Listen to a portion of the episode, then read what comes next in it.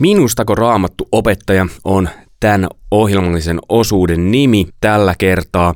Ja meillä on vieraana täällä studiossa Aija Ahonen, joka on kolmen lapsen äiti ja teologian maisteri. Kyllä. Onko vielä jotain titteleitä, joita haluaisit lisätä tähän? No, Jeesuksen seuraaja ja yhden miehen vaimo. Sanoitkin tuossa, kun tultiin tänne studioon, että kiva olla tälleen paikan päällä eikä etänä.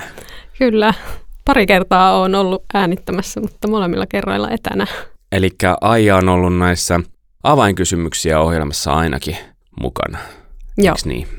Ja sieltä saattaa olla osalle ihmisistä tuttu ääni. Kiva saada paikan päälle ja noita avainkysymyksiä voi käydä kuuntelemassa esimerkiksi KL-median kautta. Jos sä kuvailisit itseäsi raamattuopettajana, niin minkälainen sä oot? Hyvä kysymys. Tuota, mä sanoisin, että mä oon sellainen perusteellinen ja sellainen, joka tahtoo niin kuin selvittää asiat hirveän tarkkaan ensin itselle, ennen kuin rupeaa opettamaan niistä muille. Että mä tykkään siitä, että mulla on hyvin aikaa valmistautua, koska sitten se mahdollistaa sen, että mä voin lukea vaikka useammastakin kommentaarista asioita ja kuunnella vaikka muutaman muunkin opettajan opetuksen ja sitten voin tavallaan niin kuin pitkällä aikavälillä myös työstää niitä ajatuksia, mitä niiden pohjalta nousee ja sitten, sitten muodostaa sen oman opetuksen sillä tavalla, että on niin kuin ensin saanut aivoissa muhia se kaikki, mitä siitä on oppinut ja, ja sitten miettiä, että, että mitkä niistä on niitä asioita, mitä just nyt haluaa nostaa esille. Miten muuten, kun sä sanoit, että perusteellinen ja tuossa mainittiin, että sä olit avainkysymyksiä ohjelmassa mukana, joka on hyvin tällainen melkeinpä hyppy kylmään veteen, että ne kysymykset vaan putkahtaa suorastaan sieltä, niin miten tämän tyyppinen on, istuu sulle?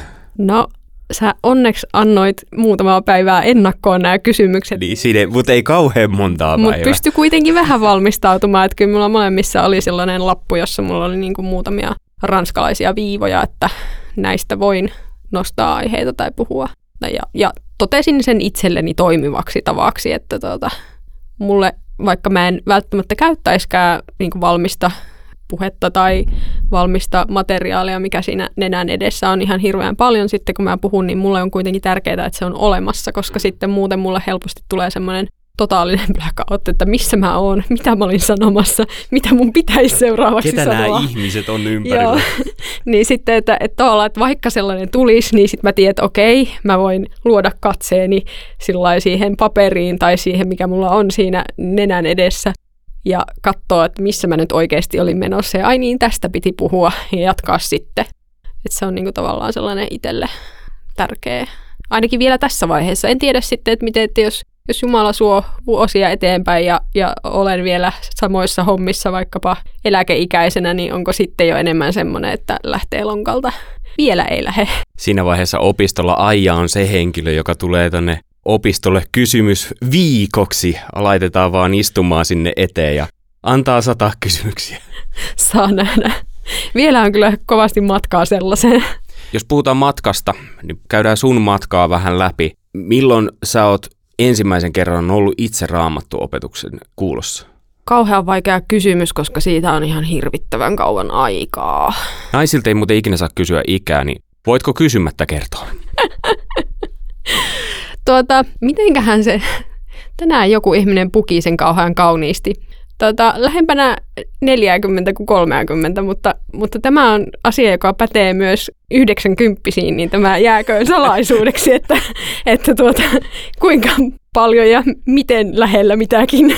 Joo, mutta siis muistatko jossain määrin kuitenkin, että mikä oli tämä? Ää, no siis mun äiti on uskossa ja ollut aina, mitä muistan itse, niin tuota, äh, varmaan ihan ensimmäiset raamattuopetukset on tullut äitin kautta sitä, että, että äiti on lukenut jotain lasten raamattua ja on käynyt pyhäkoulussa ja muuta, että niin kuin, tämän tyyppisiä opetuksia on tullut niin pienenä, että niistä ei hirveästi mitään muistakaan.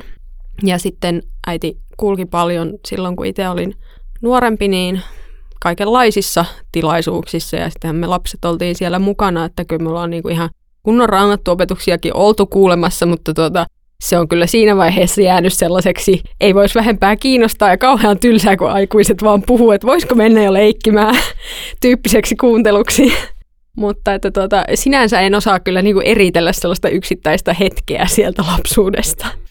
No onko sinulla jos, joku vaihe sitten, jossa sä aloit itse suorastaan janoamaan sitä, että pääset raamatun äärelle? Joo.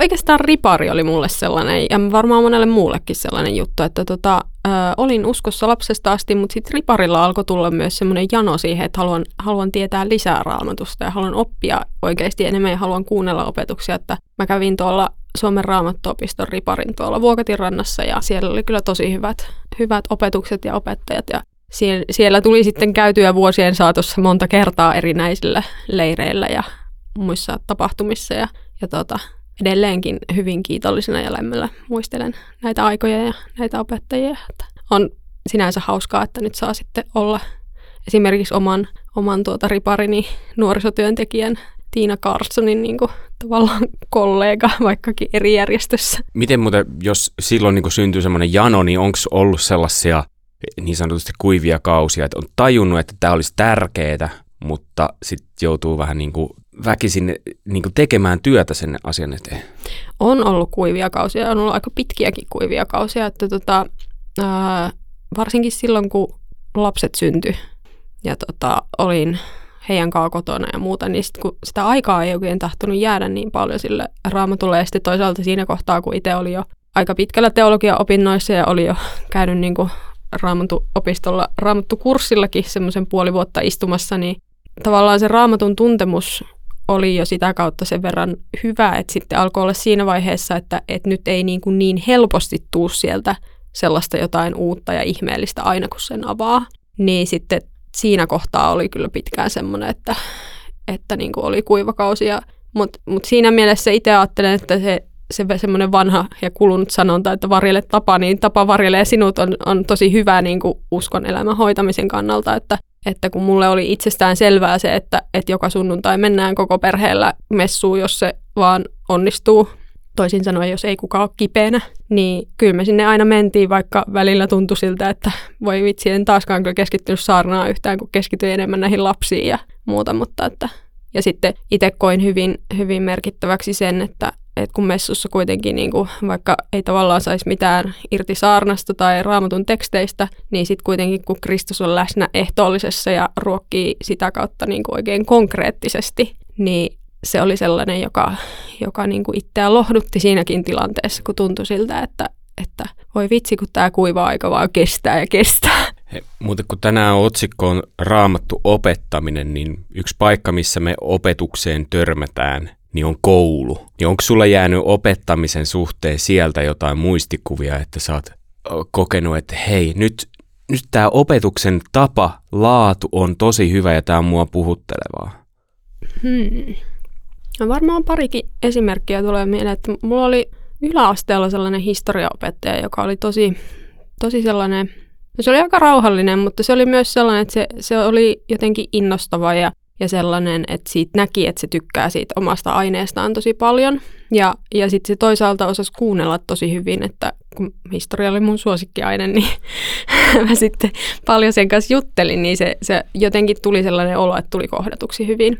Ja sitten taas lukiossa mun äikän opettaja oli sellainen, että se panosti tosi paljon meihin tuota, oppilaisiin ja, ja tuota, muun muassa luki mun runoja, joita mä kirjoittelin joskus vapaa-ajalla huvikseni, vaikka ei se tavallaan se ei kuulunut sen työhön ollenkaan, mutta siitä kanssa välittyi semmoinen into, että niinku, mä en koe, että mä oon itse hirveän innostava persoonallisuus tai opettaja, että mä oon ehkä enemmän semmoinen kuivakka tyyppinen ihminen, vaikka niinku, toki yritän siinäkin kehittyä, mutta tuota, tavallaan sitä kautta on tullut sellainen, niin kuin, miten mä sen sanoisin, sellainen ajatus siitä, että, että opettaminen voi olla sellaista jotenkin innostavaa ja, ja niin kuin siitä saa välittyä se, että opettaja oikeasti tykkää siitä omasta jutustaan, mitä se opettaa. Ja... Onko se koskaan aktiivisesti siis itse miettinyt sitä, että hei, ää, siltä ala-asteen opettajalta tai yläasteen opettajalta mä voisin ottaa tämän jutun käyttöön niin myös mun tyylissä ja tavassa. Mm, en ole muuten varmaan koskaan aktiivisesti miettinyt, ehkä pitää, pitää miettiä, mutta tota, aktiivisesti kyllä koko ajan niin kuin koitan miettiä sitä, että millä tavoilla sitä omaa opetustyyliä esimerkiksi voisi vois niin parantaa tai että millä tavalla voisi paremmin niin saada kuulijat pysymään hereillä niin sanotusti. Että tota, toki, toki niin kansanlähetyksen nuorisotyöntekijällä on se hyvä puoli, että kun pääsääntöisesti ne kuulijat on siellä vapaaehtoisesti paikalla, toisin kuin jossain koulussa. mutta, tota, mutta silti on sillä silti merkitystä, että millä tavalla sen, sen asian myös ilmaisee, eikä pelkästään sillä, että se asia on niin kuin totta ja hyvin perusteltua ja muuta. Palataan kohta vielä tähän sun matkaan, mutta tässä kun sä sanoit tänne, että millä tavalla saa pidettyä kuulijat hereillä, niin nousee mieleen se, että kun tätä nyt saattaa kuunnella joku, joka myös opettaa, sanotaan vaikka aikuisia pelkästään, eikä ole opettanut juurikaan nuoria, ää, niin ensinnäkin, ootko sä opettanut myös aikuisia? Oon opettanut aikuisiakin. Joo.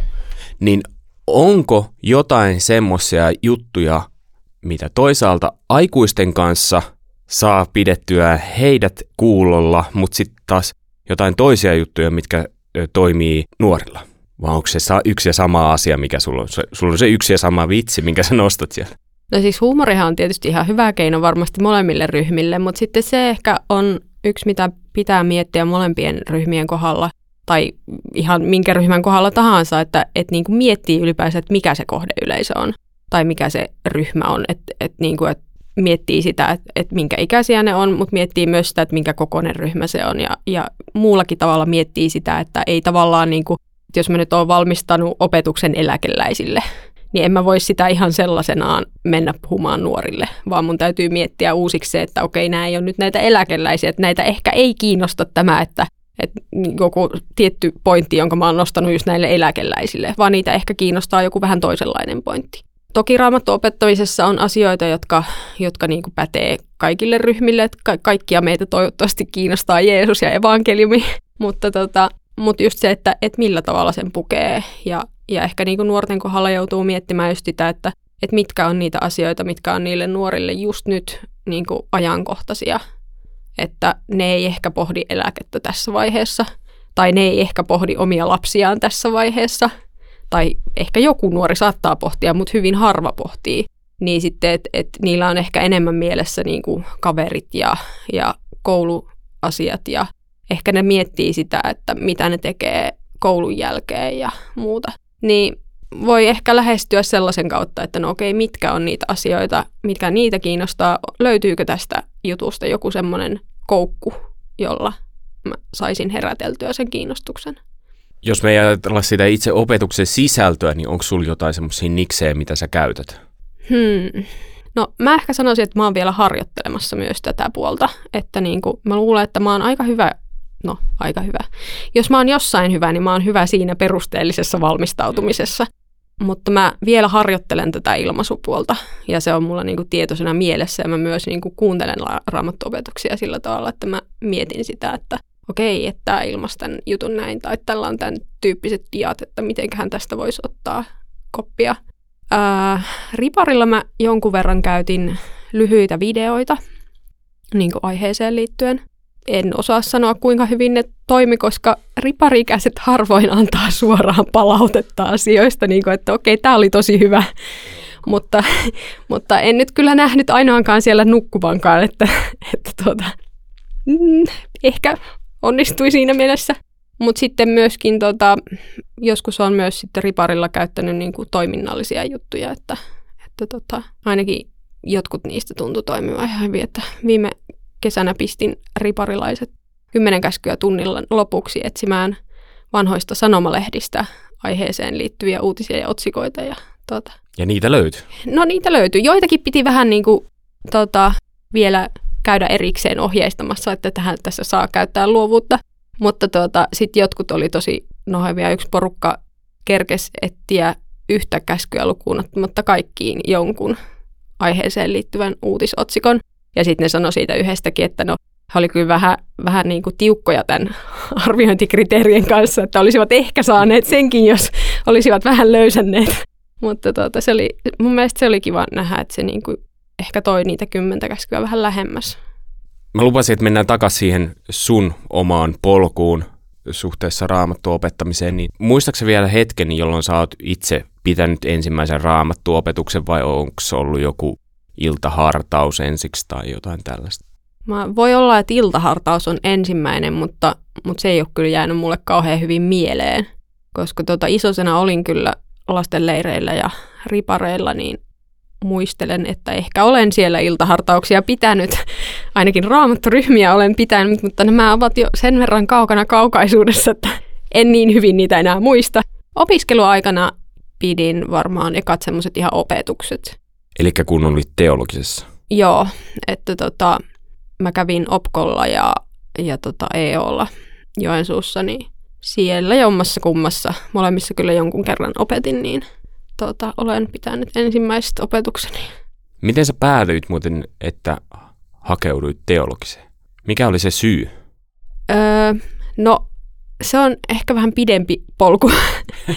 tota, se liittyy näihin riparikuvioihin ja muihin, että tota, mä en muista enää tarkasti, että millä riparin jälkeisellä leirillä Vuokatin rannassa olin, mutta jollain leirillä olin ja muistan, että kuuntelin Tipiä, en enää edes muista, että mistä aiheesta Tipi opetti. Eli Tiina Carson. Joo, kyllä. Niin kuuntelin häntä ja mietin siinä kuunnellessa, että, että olisipa kiva joskus itsekin päästä opettamaan raamattua. Se oli semmoinen ohimenevä ajatus, että ei siitä, niin kuin, siitä ei tullut sellaista tosi selkeää niin kuin kutsua heti, vaan mä en vielä niin kuin lukioaikana tavallaan tiennyt ihan täysin, että mitä mä haluan tehdä. Että mä tiesin, että jollain tavalla mä haluaisin opettaa raamattua. Ja, ja sitten kun mä menin lukion jälkeen tonne raamattuopistolle nuorten raamatun peruskurssille, niin sitten siellä syveni vielä se, että, että vitsi olisi kiva opettaa raamattua jossain, jossain tämän tyyppisessä paikassa. Ja sitä kautta sitten ajattelin, että no, jos mä haluan opettaa raamattua, niin kyllä pitää tietää tästä vielä lisää. Sitten hakeuduin teologiseen ja no, Joensuuhun päädyin, koska mieheni tai silloinen poikaystäväni, nykyinen mieheni, hakeutui sinne. Ja... Aika mielenkiintoinen, että sä tavallaan ennen kuin sä opetit, niin sä hait sieltä jo palasia siihen opettamiseen ja työkaluja teologisen kautta. Joo, mä luulen, että se liittyy siihen mun luonteeseen, että, että mä niin tarvin sen kunnollisen valmistautumisen ja sen, että mulla on joku niin kuin juttu, johon tukeutua, tai sillä, että, että niin kuin, jos mä en tiedä jostain jutusta mitään, niin mun on hankala lähteä siitä suorilta mitään sanomaan tai opettamaan, että mulla, mulla täytyy olla se vahva tietopohja, että sitten on helpompi lähteä. Ja sitten mä jotenkin ajattelin, että, että se on, tai tavallaan silloin jotenkin oli jo mielessä se, että, että jos mä haluan raamattua opettaa, niin kyllä mä haluan sitten oikeasti kanssa tietää siitä jotakin ensin. Eli halusit olla perusteellinen, niin kuin alussa sanoit. Kyllä, halusin olla perusteellinen. Siihen liittyen, niin kun sä alat opettamaan raamattua, sulle on annettu vaikka joku, että tästä opetetaan, niin mikä on se sun prosessi siinä? Sanotaan nyt, että sulle pyydetään, että opeta näille nuorille kolmen luentosarja Abrahamista, niin miten sä aloitat sen työstämisen? No ensinnä yleensä kaivan raamatusta sen paikan, että mitä mä lähden työstämään ja luen sen läpi. Ja sitten mä lähden kaivamaan kirjastosta ja omasta kirjahyllystä ja vähän joka paikasta kaikkia mahdollisia siihen liittyviä kommentaareja ja muita kirjoja ja tutkailen niitä ja kirjoittelen itselleni muistiinpanoja. Ja sitten tota, saatan, jos löydän jonkun hyvän luennon tai tota, muun netistä, niin kuunnella jonkun semmoisenkin ja tehdä siitäkin muistiinpanoja ja sitten jossain kohtaa avaan kanvan ja rupean miettimään niin kuin diojen kautta sitä, että mikä se mun opetuksen rakenne voisi olla. Koska mä oon todennut, että mun on helpompi tavallaan ruveta kirjoittamaan sitä opetusta auki, kun mä tiedän, että mikä se rakenne on. Siis kirjoitatko se myös kokonaan sen auki, niin kuin sanasta sanaa? Kyllä mä yleensä kirjoitan, koska mä työstän siinä kirjoittaessa sitä, että minkälainen se on. Nyt mä tiedän, että kaikkien ei sitä tarvitse tehdä ja osalle toimii paremmin se, että niillä on vaan joku muistisanallista tai ei sitäkään.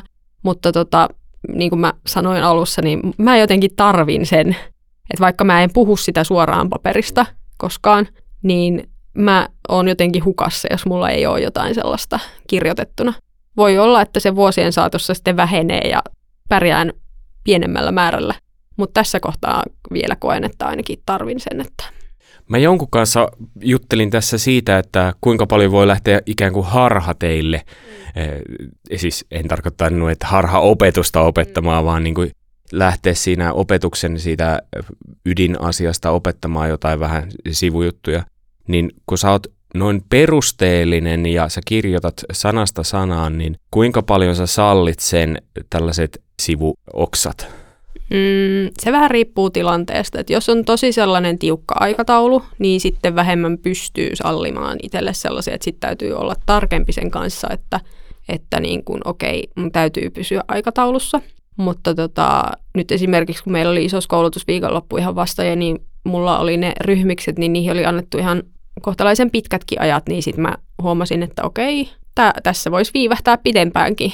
Ja sitten tein kysymyksiä myös, myös näille nuorille ja, ja sitten kerroin jotain niin kuin omasta elämästä esimerkkejä ja jotain muita, että et sillä niin kuin annan tilaa kyllä sillekin tarvittaessa. Ja sitten varsinkin, jos tulee mieleen jossain kesken opetusta joku, että hei, tässä oli tämä hyvä pointti, jota mä en ole muistanut kirjoittaessa, mutta, mutta se tuli nyt mieleen, niin totta kai mä kerron sellaiset, mutta että niin kuin, en, enkä sillä niin kuin orjallisesti sanasta sanaan lue sitä opetusta, vaan, vaan tosiaan niin kuin se on sellainen enemmän runko ja enemmän sitten niin kuin se tulee täältä päästä, mutta että, mut joo, tavallaan se on mun niin kuin työstämistapa, se, että mä kirjoitan sitä. Et siinä mä tavallaan niin kuin myös mietin jo valmiiksi sitä, että millä tavalla mä ilmaisen asioita ja, ja millä tavalla niin kuin tätä yleisöä voisi herätellä ja muuta, niin se niin kuin toimii myös siihen se, se, että mä kirjoitan paljon. Sanoit, että jaoit nuorille omasta elämästä ja usein muusikoilta, jotka kirjoittaa lauluja, niin heiltä kysytään, että onko toi kappale sun omasta elämästä tai miksi sä jaa enemmän omasta elämästä tai kiitos kun jaat omasta elämästä, niin kuinka paljon sun mielestä raamattu opetuksien yhteydessä voi jakaa omasta elämästään vai haluatko tavallaan pitää sen yksityisasiana? Hmm. En mä tiedä, voiko tuohon vastata kategorista. Mä sanoisin, että se riippuu tosi paljon tilanteesta ja tosi paljon myös siitä yleisöstä, että en mä esimerkiksi Mä veikkaan, että jos mä koko ajan vaan jakaisin omasta elämästä, niin nuoret kyllästyisi ihan totaalisesti, koska mulla on kuitenkin sen verran ikäeroa niihin, että se mun niinku nuoruus on sitä nostalgista menneisyyttä, joka ei niitä hirveästi kiinnosta ellei siellä ole sitten joku yksittäinen tietty herkullinen juttu, joka ehkä kiinnostaa. Mutta niin kuin noin yleisesti en usko, että minun elämäntarinani ihan hirveästi heitä kiinnostaa semmoisena, että nyt, nyt lauon koko elämäntarinani tässä opetuksen yhteydessä. Mutta että kyllä mä itse ainakin, mitä on muita opettajia kuunnellut, niin se, että oli ne kertomukset sitten omasta elämästä tai, tai sitten, että jotain puhuttelivia tarinoita muuten – niin kyllä mä itse ajattelen, että, että välillä on ihan hyvä, jos on joku semmoinen herättelevä tai puhutteleva tarina, että jotenkin ihminen jaksaa kuunnella tietyn ajan ja sitten useasti keskittyminen herpaantuu, jos ei ole jotakin herättelevää ja tämä pitää paikkansa myös meidän aikuisten kohdalla eikä vaan lasten ja nuorten kohdalla. Niin, niin tota, siihen ne tarinat, oli ne sitten omasta elämästä tai sitten itse tykkään lainata kirjoja. Niin sä luet paljon. niin, joo, niin tota, sitten sellaiset voi toimia semmoisena hyvänä herättelijänä. Sä aikaisemmin sanoitkin tuossa, että oot tehnyt työskentelyä siihen, siihen, että kuivakasta ei kuivakkaan. Niin toihan nyt kuulostaa semmoilta yhdeltä työskentelyltä sen suhteen, mutta onko sulla jotain muita, joita sä oot alkanut jo prosessoimaan sen asian suhteen? Mä luulen, että tämä on vielä mulla sillä prosessissa, että mä en ehkä itse myöskään niin kuin vielä tiedosta kaikkea, että mitä mun tarvii tehdä. Että niin. Tämä on ehkä asia, jota mun pitää pureskella ja miettiä tarkemmin. Mä en osaa suorilta vastata. Miten muuten, ollaanko tämän suhteen aina prosessissa vai, vai onko, onko siinä riski, että joskus koetaan, että tulee valmiiksi tai onko se hyvä juttu toisaalta, että tulee valmiiksi opettajaksi ja tietää omat tapansa ja tyylinsä? No omalta kohdaltani ajattelen ainakin, että, että toivoisin, että se säilyisi se, se suhtautuminen siihen, että mä oon prosessissa. Koska mä ajattelen, että jos mä pidän itseäni liian valmiina, niin sit siinä helposti voi tulla semmoinen ylpeä olo ja näkökulma asioihin. Ja sitten kun mä toisaalta kuitenkin ajattelen, että ainakin tässä vaiheessa elämää mulla on vielä tosi paljon opittavaa monessakin suhteessa, että et sinällään niin kuin tykkään raamattua opettamisesta siinäkin mielessä, että koska mä pääsen itse oppimaan siinä niin paljon, koska on pakko, pakko kaivaa ja opetella ja, ja sitten välillä tulee itselle semmoinen olo, että vau, että mitä kaikkea täältä löytyykään, että onpa ihanaa. Niin tota, mä, mä toivon, että se saisi jatkua myöhemminkin että, että saisin niin kuin pitää sen opettelemassa olemisen myöskin sitten vuosien päästä, kun on, on enemmän kokemusta. Hei loppuun vielä, kun sä oot paljon nuorten kanssa tekemisissä, niin jos sulla joku nuori tulee, innostuu, että ai ja sä oot niin mukava ra- raamattuopetusten pitäminen, että mäkin haluan isona raamattuopettajaksi, niin mitä sä sanot hänelle? Se on hyvä kysymys, varsinkin näin niin kuin naisteologin näkökulmasta, niin sitä heti rupeaa miettimään näitä työllistymiskuvioita, mutta, mutta niin kuin ehkä tota, niin puhuisin ehkä ensimmäisenä siitä, että, että lue raamattua paljon, kuuntele ja lue paljon opetuksia, koska tota, senkin on huomannut, että ei voi olla oikein antamassa itse, jos ei ensin saa. Koska, ja, ja kun on antamassa itse, niin täytyy jotenkin saada vielä paljon enemmän kuin mitä tota, muuten. Että olen huomannut, että minun on tarvinnut, kun rupesin opettamaan raamattua, niin on tarvinnut lisätä omaa raamatun lukemista. Että tota, koska muuten tuntui siltä, että okei, mulla ei ole mitään annettavaa, että niin kuin, täytyy olla ensin saamassa. Ja sitten myös, että, että ajattelen, että ihan liian nuorena ei kannata välttämättä heti pyrkiä opettajaksi, että kannattaa ensin niin kuin olla kasvamassa. Että mulla itsellä oli sellainen tilanne, että olin aika pitkään ensin lasten kanssa kotona ja työttömänä ja siivoamassa ja muuta, niin, niin tuota, tavallaan näin jälkikäteen katsottuna, vaikka se oli silloin tosi vaikeaa aikaa ja kipuilin kutsumuksen kanssa, niin, niin mä ajattelen, että se oli myöskin ehkä sitä semmoista Jumalan koulua ja, ja valmistautumista tähän nykyiseen työhön, että koska jos mä en olisi kasvanut sitä aikaa sekä ihmisenä että sitten myöskin niin kuin uskovana Jumalan lapsena, niin mä koen, että ei mulla olisi nyt annettavaa niin paljon ja mä en olisi ollut valmis silloin. Että niin kuin tavallaan, vaikka se voi ehkä olla vähän tylyviesti nuorelle, niin myöskin se, että anna itsellesi aikaa kasvaa ja tilaa kasvaa. Ja sitten myös valmistaudu siihen, että, että nykyään maailma on sellainen, että, että vaikka niin kuin se oma kutsu olisi se, että, että mä haluan tehdä elämäntyöni raamattuopettajana, niin, niin kaikille se ei ole mahdollista maksettuna työnä. Että osa, osa ihmisistä joutuu tekemään sitä semmoisena oman toimen ohella työnä. Ja sekin on ihan hyvä niin kuin sitäkään ei, ei tarvi väheksyä, vaan että, että voi ottaa sen semmoisena, että hei, että, että mä saan olla tätä kautta antamassa Jumalan valtakunnan työlle ja, ja sekin on tosi tärkeää. Ja että myös, myös ne maalliset kutsumukset on tärkeitä, että tavallaan niin kuin, ehkä jotain sellaisia asioita, no siinä on aika montakin asiaa, aika mistä voisi puhua jo, jo pitkäänkin, mutta niin kuin, että, että tota, sellaisia asioita tulee nyt, nyt mieleen tässä. Hei, kiitos Aija. Monta asiaa tuli mieleen ja kiitos kun olit tässä hetkessä meidän kanssa. Kiitos.